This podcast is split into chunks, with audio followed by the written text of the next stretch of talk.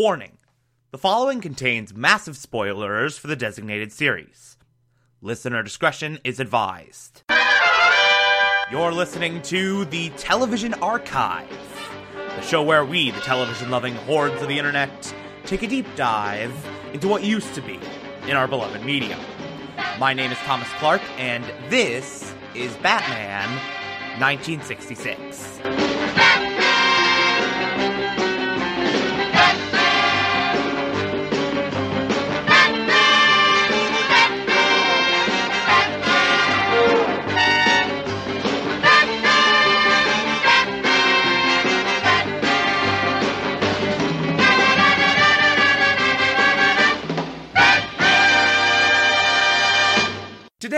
Be discussing season 2, episode 50, titled Batman Displays His Knowledge.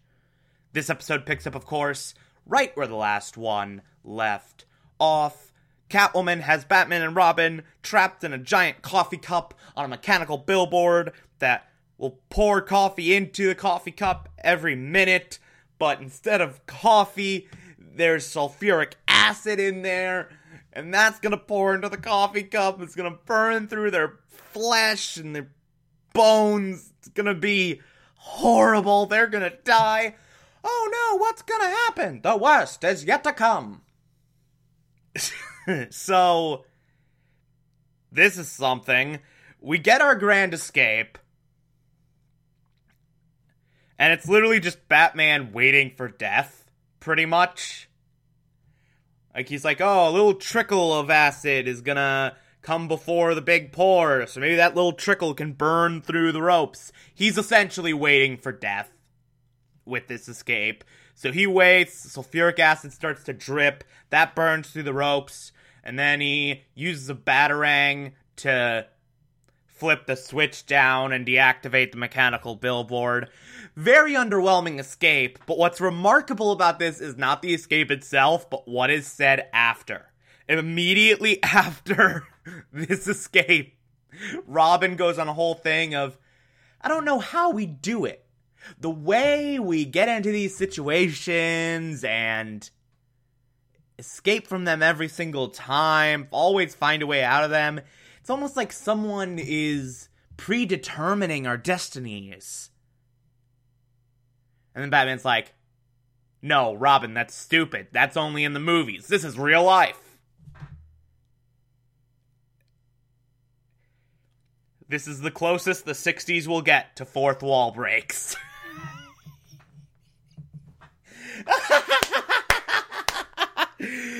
oh, it's so great. I love it. But anyway, while Batman and Robin are kind of dealing with the whole protest thing still going on, the very vague, totally legal, but some for some reason needs to be shut down immediately protest. While that's happening, Catwoman is stealing uh, the cat's eye opals. That was one of the things on the back calendar from last episode, and that's the thing she's actually going after. So she's stealing the cat's eye opals. She gets those. And then she goes to a fence. Who fences? Literally, it's a fence who has a fencing school. You know, like the the thing with the long sticks. It's a fence who fences. Okay. Sure. Why not? So they're meeting with this fence who fences, and he sees the cat's eye opals, and he's like, "No, no, no, no, no, no! I'm not. I'm not. I can't get rid of those. Those are too hot. You literally everyone in the city's looking for them. There's a three million dollar reward. That won't become important later. You need to. No, you need to find someone else. I'm not touching those." And so Catwoman's like, uh. Okay. Well. I guess I'll leave now. Bye. You were of no help. So Catwoman's already getting this sort of mystical bad luck mojo that everyone who steals the cat's eye opals will have. There's a whole thing like if you steal them, you have bad luck. And Batman and Robin had a whole conversation about it in the Batcave. Like, I wonder if the bad luck thing will rub off on Catwoman. How could you say that? How could you bend to such superstition? It's not superstition. Uh, it's it's just me. I don't know, wondering out loud. I guess. Also, don't walk under ladders. That one actually has fact. The ladder could fall. Someone could fall off the ladder. It, it's it's very unsafe. Anyway, let's continue the episode now. So Batman and Robin are now in the commissioner's office. Uh, the officer who arrested them earlier is now forced to apologize right to their face. Doing the walk of shame, pretty much, because he's an idiot! Idiot! So, they're in the commissioner's office, they're discussing the cat's eye opal thing. Uh, they're gonna try to send him through a fence, clearly. So Batman has to figure that out while Commissioner Gordon talks to Bruce Wayne about the thing about Catwoman's criminal activities. Technical difficulties, technical difficulties. I hate my life, but now I'm back here and I sound okay. I think I gotta get a new cord again. Jesus Christ. So, anyway, uh, yeah, Commissioner Gordon has to call Bruce Wayne because he's her completely unqualified parole officer. So now Batman's in a bit of a jam because, you know, he can't be here and on the phone with Commissioner Gordon at the same time. So he calls Alfred on the bat phone and it's like, hey, uh, he's gonna call Bruce Wayne in a minute. You need to do the thing. So Alfred does a thing, which is essentially just him talking to Commissioner Gordon via some typewriter that translates to Bruce Wayne's voice. And it sounds incredibly robotic as Commissioner Gordon's talking to him, like, hello, how are you doing today? Commissioner. And they have a whole conversation like this, and this totally convinces Gordon. He's talking to Bruce Wayne, and he actually has a whole conversation with Batman afterwards of, you know, every time I talk to Bruce Wayne, I get the strange feeling I'm talking to you. I actually thought you and him were the same person for a while, but that can't be it, because I clearly was just talking to him and you were in the room. Ugh. Moron! Moron, idiot, moron! So anyway, then Batman's like, "Hey Alfred, uh, could you also check to see what fences Catwoman might use?" And then puts that into the bat computer. It comes up only one option.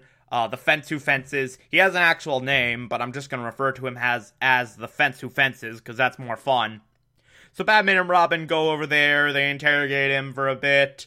Uh, there's a fencing match at one point that Batman wins in like two seconds.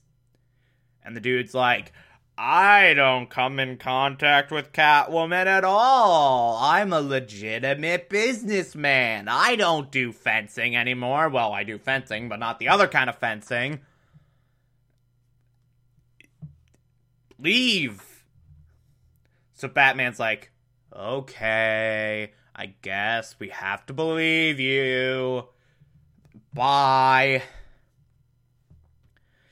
So the fence who fences goes over to Catwoman's hideout.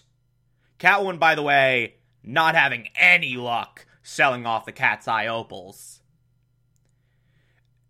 He comes in and is like, hey, just so you know, Batman stopped by. So they have this idea to turn him in for the reward. The fence who fences analyzes the cat's eye opals, just takes a look over them, and apparently they're fake. They're replicas. Batman knew the whole time and replaced the cat's eye opals.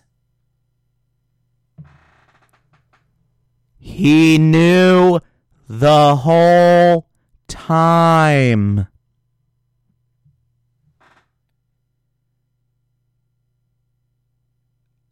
I just. No. Just flat out no. That's stupid. That's dumb. when would he have had the time to plan that whole operation? I guess just before he went to the protest, but still, that's pretty cartoonish, even for this show. That's so stupid. So anyway, Cowan's all mad, like, well, uh, I guess we got to make a deal. Let's uh, let's do that.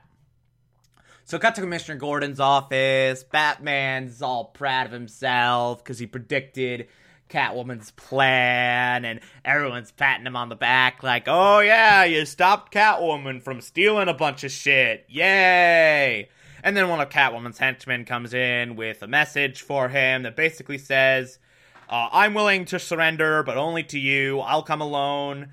You come alone. I'll be in this real estate development, the Sherlock Holmes real estate development. Uh, you should come there and accept my surrender. This is totally not a trap at all. So, Batman accepts this goes over to the real estate development. Catwoman's there. They flirt for a bit, as they always do. And then at one point, Catwoman's like, We should run away together and kill Robin. She always goes back to this. Let's run away together and kill Robin. What does she have against Robin? Jesus Christ! It's so bizarre. She has this immense hatred of Robin for no apparent reason. It's real weird.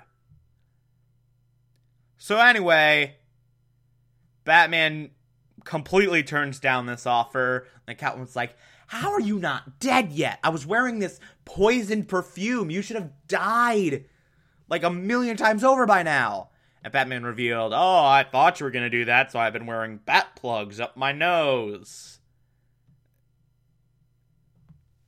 How he doesn't sound like this throughout the entire conversation, I have no idea. He really should have sounded like this. It's almost as if they just wrote a throwaway line in the script just to, you know, make it make some form of sense, but not really. Anyway, this is how Batman should be talking the entire time, because apparently his nose is plugged by bat plugs. So, yeah.